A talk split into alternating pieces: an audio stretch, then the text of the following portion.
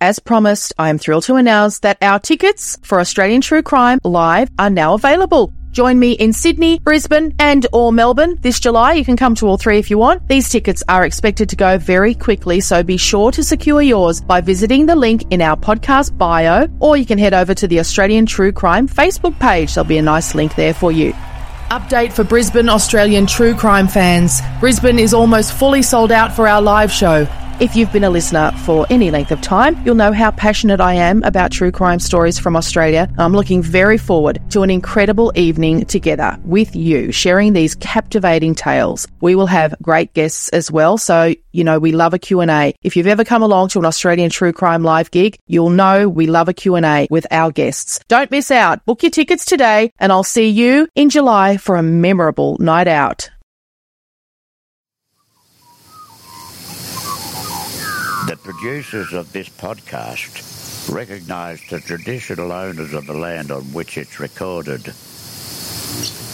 They pay respect to the Aboriginal elders past, present and those emerging.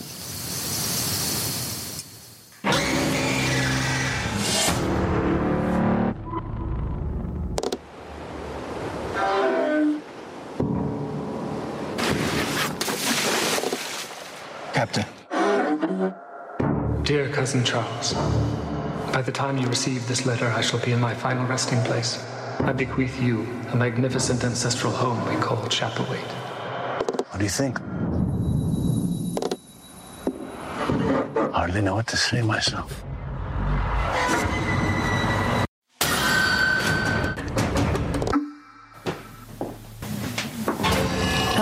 Welcome to this special bonus episode of Australian True Crime. It's a bit of a cheeky one because it's not actually about Australian true crime at all, but it is about something we thought you might be interested in, which is a new television adaptation of a Stephen King story. Chapelwaite is a new series now streaming exclusively on Stan, and it's based on Stephen King's short story, Jerusalem's Lot. It stars Adrien Brody and Emily Hampshire, who played Stevie on Schitt's Creek. You can start your 30 day free trial today at stan.com.au and see all of Chapelwaite. There's a link in the show notes to this episode that'll take you right there. But be warned, it's very scary. Our guest for this special episode is Justin Smith, journalist, author, and commentator. He's a regular on Channel 7 Sunrise, Sky News, and writes for the Herald Sun in Melbourne. Justin's a Stephen King fan, and he found King's book called On Writing to be an inspiration when he turned his hand to writing fiction. Justin's first novel is Babies of the Rose. Only I can save you.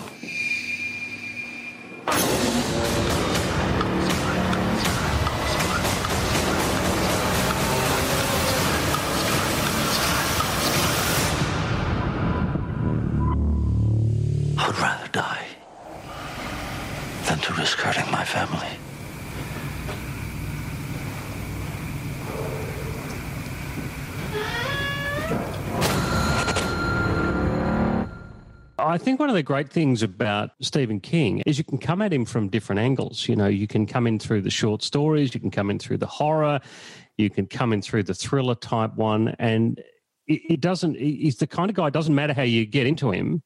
You don't need somebody to say to you, "Oh, if you haven't read this, then you haven't read Stephen King," and blah blah blah. It's not like that. You can just get in, slide into him whenever you feel like it, and you can also slide out whenever you feel like it.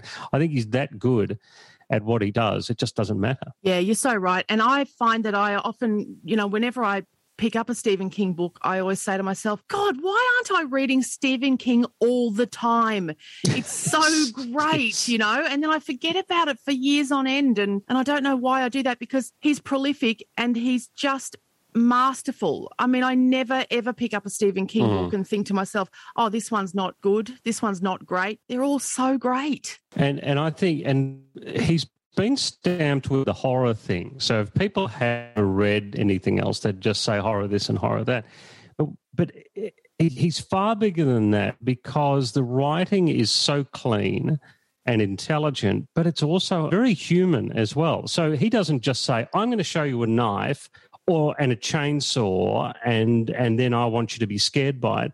It's always about how the the human saw the knife and the chainsaw and what that did to them. So that's just for the horror part of it. But he's got a, a sentimentality that he everything he does, he looks at it from the human point of view. You know, the way it smells, the mm. way it tastes. You know, all the tricks of a writer. But he he's always coming from the human angle. It's never just this uh, blood and guts kind of. Mm you know, tacky sort of horror. There's always something human about it. And the humans, you know? the humans are always really fallible, and they're all looking at the situation through the filters of their own experience and their own yeah. failings and, and their own sort of sensitivities. But unlike his writing, the adaptations of his work have been very patchy. There are great adaptations, yeah. and there are terrible adaptations, and there are adaptations that are so bad that he personally has disowned them, and he's fought with people who've adapted his work.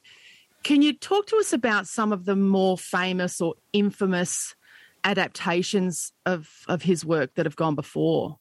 Yeah, I mean, for me, I, I would let's start down the bottom of the pit. Uh, right down the bottom, which is a movie that he he he wrote and then he he directed, which is, and for some reason I love it. And I think it's because there's some ACDC tracks in it, uh, uh, because he was a fan of ACDC and they agreed to give him some songs.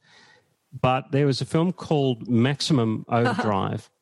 It's the worst bloody film that has ever been made in oh. the history of the play. My, oh. my wedding video is more captivating. Gosh, I don't even know it. It's awful. And what it is, it's about um, machines, and it's got who's in it? Um, oh, Emilio Estevez, oh. in a particularly low point in his career, uh, took on this thing, and it was about machines like cars and pinball machines and anything that was a machine turning on their owners and getting them. Now, if this, if you think it sounds bad. Mm Brilliant. times that by 20 and that's how bad the film actually was mm-hmm. and king laughs about that because somebody said to him you know like uh, oh have you ever thought of directing a film you know he says look are you kidding have you seen maximum overdrive have you seen that film and how bad it is and he says it's appalling so let, and then let's go up the other end of the scale and you've got shawshank redemption oh. which um, tops Magical. the list of um, tops the list of so many people's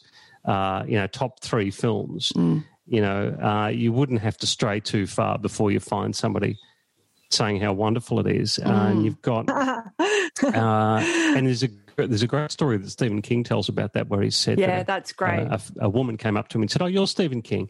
She said, oh, "I don't really, I don't really like your kind of writing. Um, don't take offence to this. I don't really like, you know, your the ghouls and, and the ghosts and things. I don't really like that. I like uplifting stories like Shawshank Redemption. Have you seen that? How funny. Um, so, and then you've got Green Mile, another yeah, one, yes. which is um, just uh, is just absolutely superb. Uh, and uh, and then Christine's and Cujo's and those, I think they probably sit in the middle. But he's as far as adaptations go, he's had some triumphs, mm. some absolute triumphs in there. Well, the interesting you know. one though for me is The Shining because The Shining is a oh, you know so yeah, many yeah. people think is a triumph of a movie. I'm one of them. I love the movie. It's got a cult following like very few other films have ever enjoyed, and yet he hated it so much that he made a three yeah. episode miniseries himself to kind of avenge it. Um, yeah.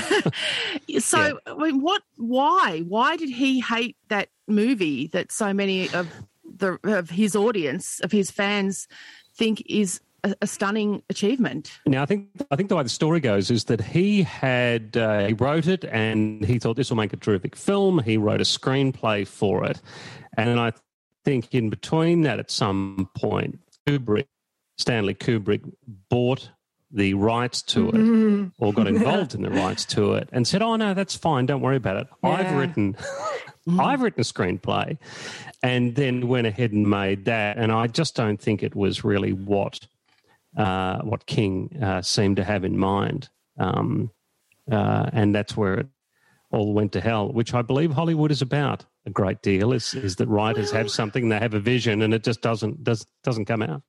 I guess it's always, you know, um, it's tricky, isn't it, to hand over your work? I mean, you're both writers. To the idea of handing over your work, your vision to anybody else to turn into something, to, to turn into a visual creation Mm. is is pretty Yeah. scary, isn't it? Yeah, it is. Yeah, I, I really love, for me, I love, um, you know, the film Stand By Me, being a Mm. child of the 80s. You know, I absolutely love that film. And I never realized until after I'd seen it that that was based on a short story called The Body, a novella that Stephen King had done for a book, I think, different seasons. And so that's how I sort of um, probably had my entry to Stephen King um, as a reader because I actually love Stand By Me and I've watched it with my kids. It's a bit of a classic, isn't it? Absolutely. Mm. But Justin, you've had the experience recently of publishing your first novel. Yeah. I know that Oh. you're working on another one. Yes. You very kindly gifted me this beautiful Stephen King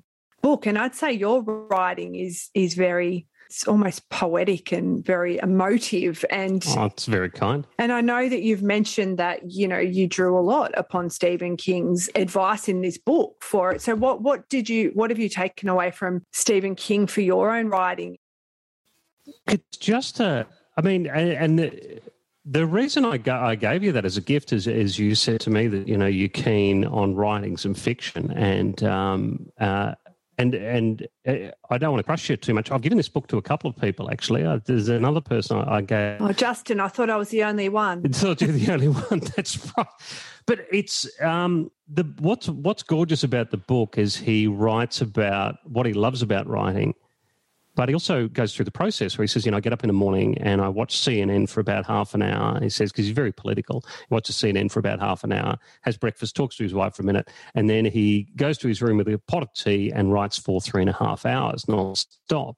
And King, I think King writes about six pages a day or something like you know that it, that's what he kind of aims for and then does nothing for the rest of today, the day which sounds like a gorgeous uh, gorgeous kind of existence to me but but in that he in that book and I, look anyone who's a king fan you don't need to be interested in writing but if you're a king fan i think you should read it because he talks about first of all the magic of writing where he sort of goes into describe a i think it's a pink rabbit and he writes about a pink rabbit and he says now this is the date that I'm writing about this pink rabbit. And he puts this date down from the 90s. And he describes what it's like in his house and the, the, the second he's sitting there.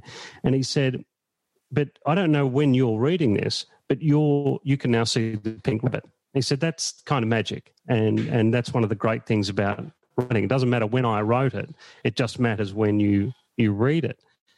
And he talks about things like uh, the plot you know, he doesn't really have a plot in mind.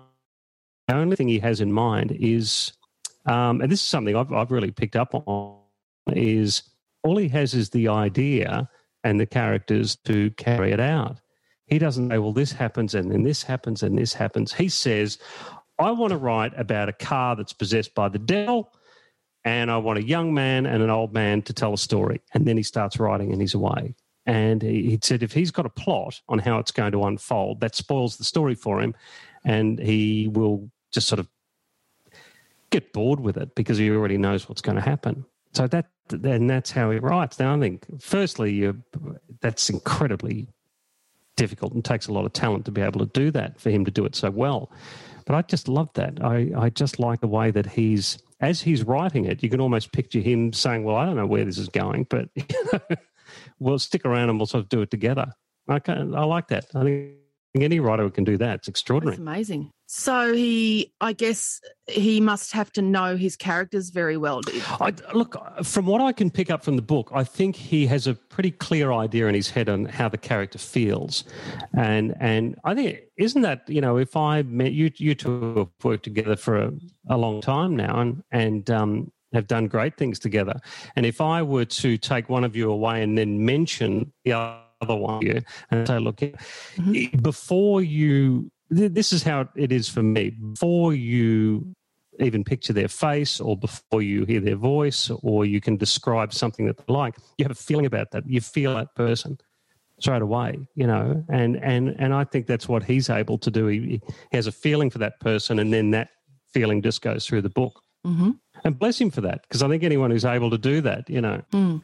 And that's and Justin, that's something I I got a sense of of reading your first book, um, babies of the rose. And you know you you've had a like a lifetime of getting a feel of people because you have a background in radio producing and media. So tell us a bit about that and you know how you've come to i guess you know really have that feel for people. That's what i got the sense of reading that oh, book. that's lovely. And thank you. I i, I don't know. I just um i wish i had a, a strong answer for it. I i guess i just find people kind of just ridiculously fascinating you know, and uh, and I I like I like thinking what they're going to be thinking about something and and why they they would react to it. And you know it's the it's the old one i think it's a, more of a journalism mantra but you know everyone's got a story. And if you can sort of create a character then you you you try to understand what that story is. You know i don't know if i'm answering that very well because i'm a little bit confused by it myself to be honest. I think I just find human reactions to things really fascinating and, and the way that they do the way they do things, why they do them. And in journalism, I like to try to tap into that um, as well. And and with a with a with a fiction, you know what it's like. If you're reading a bad fiction and you just don't care about anybody, then you're not going to go very yeah. far with it. It's trying to about trying to find that link with somebody. No, it's interesting. I mean, I I'd really like to write fiction too, but I uh, I do wonder how you sort of see all of those characters as individuals, and I, I find it fascinating how how anyone can do that. And I have never read this book, the um the Stephen King manual on writing, so I must do yeah. that. Oh, do it! Oh, you'll love it. You'll absolutely love it. And I, I don't know. I think the uh, the character thing. I think I'm lucky in that regard that you, I get attached to the characters quite quickly. And there was a character in the um, in the book Babies of the Rose, and there's characters that I'm writing about right now that it's very difficult. Not you know, I think it's it's very difficult to get away from them because they they're sort of they're hanging around you, and whether you're a part of them or or they're a part of you, I'm not really quite sure, but it, it's it's sort of difficult. It's really difficult to get away from them, and you, you start thinking about them a lot, you know, and how they would react to things. Yeah. What to do now? Watch Stan's brand new horror series, Chapelwaite. You've heard why, and now you need to see it. It's based on the master of horror Stephen King's short story, Jerusalem's Lot. It's set in the 1850s when Captain Charles Boone, who's played by Academy Award winner Adrien Brody, relocates his family to his ancestral home, the infamous Chapelwaite, after his wife dies tragically at sea. But soon there are strange goings on that can't be explained. Boone enlists the help of Rebecca Morgan to run the house, and that character's played by Schitt's Creek star Emily Hampshire. Remember, she's Stevie in Schitt's Creek. It's so great to see her again. The brand new horror series Chapelwaite is now streaming only on Stan. You can start your 30 day free trial today at stan.com.au. It's a mark of the depth of Stephen King's characters that, again, here we have now a mini series, and we were just talking about Stand By Me, the film, which is based on a short story. But yeah. this is um, Chapelwaite is a, a TV series based on a short story. So these short stories have so much depth to them that filmmakers are able to yeah. create extended pieces of drama out of his short stories. And in fact, uh, I've not seen all of, I've not even read the short story that this is based on, Chapelwaite, but um, you know, I know that they've they've used it sort of as a jumping off point. I guess he's given them permission to extend their imaginations beyond his original story and they've used it as a jumping off point and they've sort of added to it and you know that just gives you an indication of how much he he can kind of pack into a short story doesn't it yes yeah oh it does it, it does and i i think for him too uh you're quite right. These shorter ones seem to be better. I think probably some of those bigger novels. There's just so much in there that it's it's difficult to um, and look, I think one of those bigger novels, if it's one of his bigger novels and you've read it and you love it, the chances of them of being able to make one single movie that satisfies you from everything in that book is small. But the but when you do it with a short story, he can he packs a wallop in those short stories. Yeah, I'm sort does. of surprised that he um, that he's able to write those those whoppers as well. You know, those big thick ones of his because he does the short story so incredibly well. And this one, Jerusalem's Lot, has those classic themes that he loves to talk about. We're talking about a family with a curse. Yes, he loves a curse. He loves a curse. Yeah, he loves a curse, but he also loves that emotional territory of grief, of longing, plumbing the depths of love that can never be recaptured. All of those really deep emotional levels. It's all in here. Yep. Yep. Oh, pain. Yep. He loves pain. And children in pain. We've got children in pain in this one. Loves that. He loves pain. He, he's very big on pain. Look, can you indulge me in just for just half a second? Because my, my second favorite book of his is um, The Dead Zone, which um, is about a guy who uh, was in a car crash and he goes into a coma and he wakes up and he comes out and he has psychic powers. And for me, there's just one little one very short passage in here that just sums up King's writing. And this is the character Johnny as he wakes up out of. Um, sounds like bedtime with Justin, doesn't it? Everyone sit around. I'll read you a quick story. But he, eh, but he, Johnny wakes up out of the just out of the coma. He doesn't know what is going on, uh, but he feels that he has these powers. And, and King writes this That was all he had time to think before his mother's arms were around him, her violet sachet strong in his nostrils, and she was whispering, Thank God, Johnny. Thank God. Thank God you're awake. He hugged her as best he could. His arms still had no power and no grip and fell away quickly. And suddenly, in six seconds, he knew how it was with her, what she thought, and what was going to happen to her and then it was gone, fading like a dream in a dark corridor. That, I mean, that's just got everything, hasn't it? It's got smells and it's got images and and it's got desperation and the whole bit. And we can feel it. We can feel what it feels that what that hug feels like for him. That what it feels like when you have no power in your limbs and that the discovery of having no power in your limbs. You're right. It's so evocative. Yeah, he's great. He's just so good at that. And um, and I think, and the other one, the, the my favorite book of all is actually the kids' book that he wrote. And when I say kids, probably more young, like teenage book, but the book called The Eyes of the Dragon, uh, which is a real once upon a time book. You know, once upon a time there was a kingdom, and in that kingdom was a, and it sort of starts like that. But it's bloody fantastic. You know, it's just, and I wouldn't normally gravitate to a, a dragony kind of book, but the way he's done it is just so simple and, you know, sit down because I'm going to tell you a story kind of feel. I just love it. And, uh, I, and I think, again, it comes back to, to it doesn't matter how you get to him. If you can get to him, try and do it.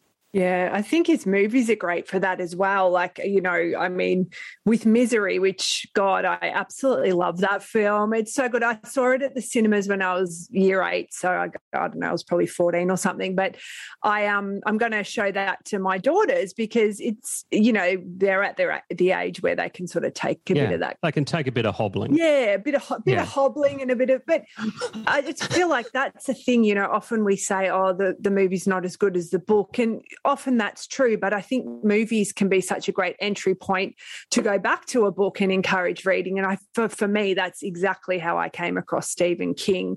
Um, you know, whereas I know that there's people who've just gone hardcore into his um, his books. Yeah, and, and as we were saying, if there are good movies and and good sort of representations of his work, they're very good. But then also, you know, things like The Shining. I mean, it's become law. There, there's Stephen King law. His career is so long. It's like you have to you have to see the good with the bad and see see the things that he liked and didn't like and kind of take it all in. And for me, part of it is the fact that he's still passionate about his work. You know, it's he's a guy who obviously never has to work again. Yeah. But he still clearly loves writing doesn't he, Justin? He does. And uh, there's some great interviews around uh, with Stephen King talking about these things. And uh, he, the passion that he's got for sticking one word after another and trying to make it as good as possible, and getting that, you know, that that that elusive white whale in mm. writing, which is the perfect sentence. Mm. You know, he's still a person that that strives for that. And uh, and I, hmm. look, I love him for that. And I, I think uh, he,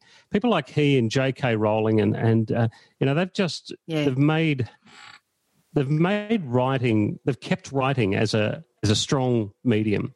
You know, they just haven't let that by making it popular. And I and I think sort of calling them popular almost sounds like an insult, but I don't think it should be.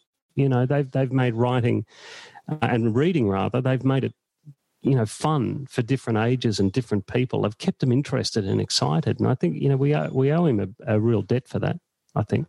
Yeah, and he's like um, for horror writers, you know, I know that he spans different, you know, subgenres and stuff, but for horror writers, I mean, he is beloved and and idolized, and I just think he's done so much for that genre. But also, he's taken inspiration himself from, yeah, you know, yeah. other writers. And with that horror too, that you know, I think you know, like I was saying, that he's, he's so sentimental, but he writes a good sex scene, and I think that's very tough. Uh, but he write he write he writes a good shag, mm. and and he he uh, he swears beautifully. He's also a beautiful swearer, and I think that you know those things are sort of tough to pull off and still sound real. Um, but he's but he's able to do that. You probably hadn't good thought points. of that. You probably didn't think we were going yes. to talk about shagging uh, and well, a Stephen. No. No, but it, it, I'm glad we are because um, I often wonder how how you write a sex scene. I mean, I like have Yeah. you written any in your books i think i would find them i'd find them really hard to, to write because i think when my friends are reading them i'd like that's what i'd be thinking when i'm writing them oh god how embarrassing emily's going to read this and and, and justin's going to read this and matthew's going to read this and like all my friends i'd be just imagining them and thinking oh god this is like oh they're going to think oh, God. how do you do that Well, actually, I didn't mind it. Ed, Em, you you read Babies of the Rose. There's a there's a little, I bit of have. shagging It's a beautiful book and and edgy, but edgy. Yeah, there's a bit of sex and it's done well. Like your main character, Grace, I just loved her so much because she was flawed as all good characters should be, I think. But yeah, you did it. You just did it very lyrically. Like it was. I'm sure you were thinking that Grace was having sex when you were reading the book. You weren't thinking Justin was writing Grace having sex, were you? No, I was immersed in the characters, and I think Yeah. that Mm. think think that, and I'm the same. I don't necessarily like with sex scenes when I'm reading them. If they're really gro- if they're really too full on, I'm like nah. But if it's done just really, um, But then if it's really basic, then I'm going to think, oh no, now Emily and Justin and Matthew are going to think I'm basic when I'm having sex. Like, what, however I write it, I'm going to Hey. think it's a reflection on me. yeah, Gee, I, I, I, Em, I don't know about you, but I'm looking forward to Michelle's Exactly. first I can't uh, wait, Oh, it's going to be full on, Justin. It's going to be like out there, man. It's going to be because I'm just going to think this is a reflection on me, and I want everyone to think. we'll have to amp it up, amp up the Yeah. uh, amp up the Yeah. dial. But yeah, I mean, it's not something I've thought of writing actually. I mean, I, I you think of a lot of serious? crime, like crime stuff, or or like tension and thrillers, but They're always sexy books, Emily. They're always sexy. I know they've got to. Ha- you've got to have a bit of fri- what's the word? Frish, frisson. Yeah, frisson. Justin, what did what? How Frisson? did you go about it, and how many times did you rewrite it, and how much time did you put into the sex scene? Oh, gee, that's a good question. Um, I, I didn't. It was. Um, I don't think there's any uh, any way answer that sounding odd, but I liked it. Mm. I liked it, and and uh, I didn't. I didn't. I liked it, and I didn't seem to. I didn't seem to struggle with it, and uh, as much as I. And look, I didn't say I'm going to write a sex scene here. Um, you know, I think we need sex. Martin Scorsese talks about a director, and I can't remember the director's name, but he said the director would look on the page of a screenplay, and if there wasn't nudity or sex in every five pages, he'd send it back and say, "Listen, can you spice that up for me a little bit?"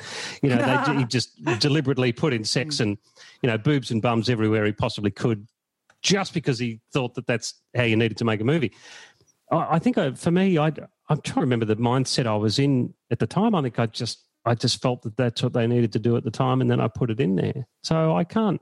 I love it. I love Well, your I relaxed remember- I attitude. remember I Going with love it. flow. No, love it. I'm just very, uh, you know, Mm. obviously I've already, I haven't even thought of a book and I'm already worried about the sex scene, Justin. I mean, that just gives you an indication of, you know, where I'm at.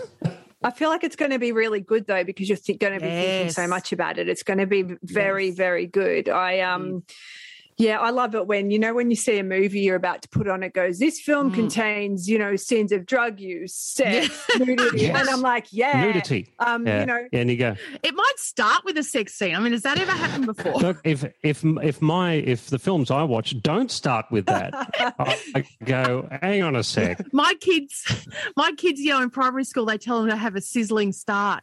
You know, Oh, when they're yeah, writing the- Yeah. stories. the So that's going be sizzling my start. Sizzling yeah. start.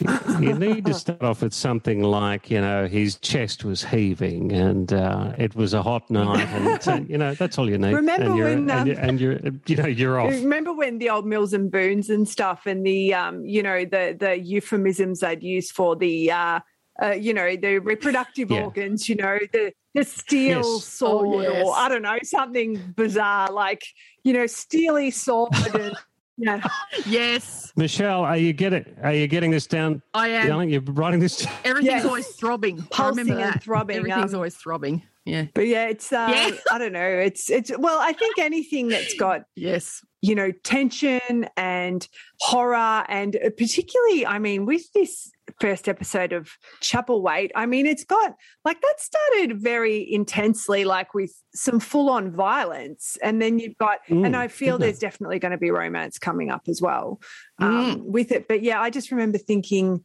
at the start of that, I said, Jesus, this is bloody full on. And it's sort of, Oh, Has- yeah.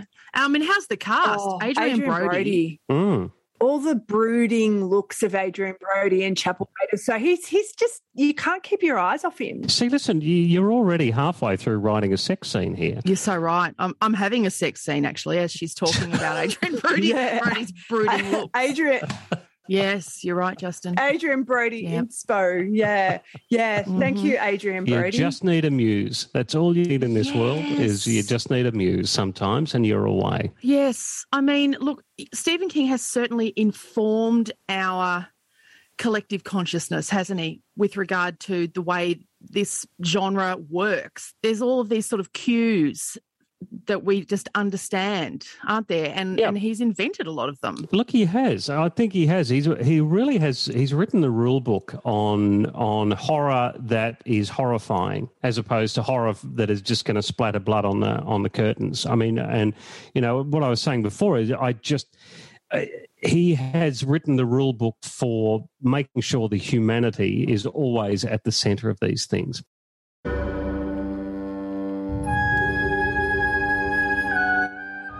We're very excited for this one. The brand new horror series Chapel Chapelwaite is now streaming only on Stan. You can start your 30-day free trial today at stan.com.au. Thanks to our guest, Justin Smith, author of Babies of the Rose. Thanks for listening. This has been another Smart Fella production in conjunction with the ACAST Creator Network.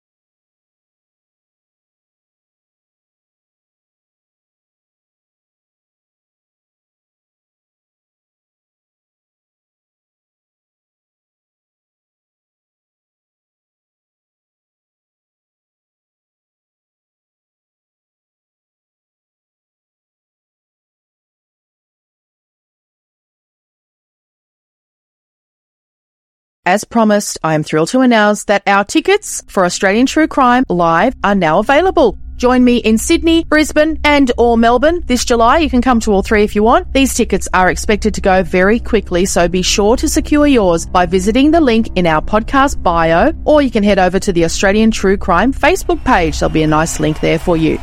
Update for Brisbane Australian true crime fans. Brisbane is almost fully sold out for our live show. If you've been a listener for any length of time, you'll know how passionate I am about true crime stories from Australia. I'm looking very forward to an incredible evening together with you, sharing these captivating tales. We will have great guests as well, so you know we love a Q&A. If you've ever come along to an Australian true crime live gig, you'll know we love a Q&A with our guests. Don't miss out. Book your tickets today and I'll see you in July for a memorable night out.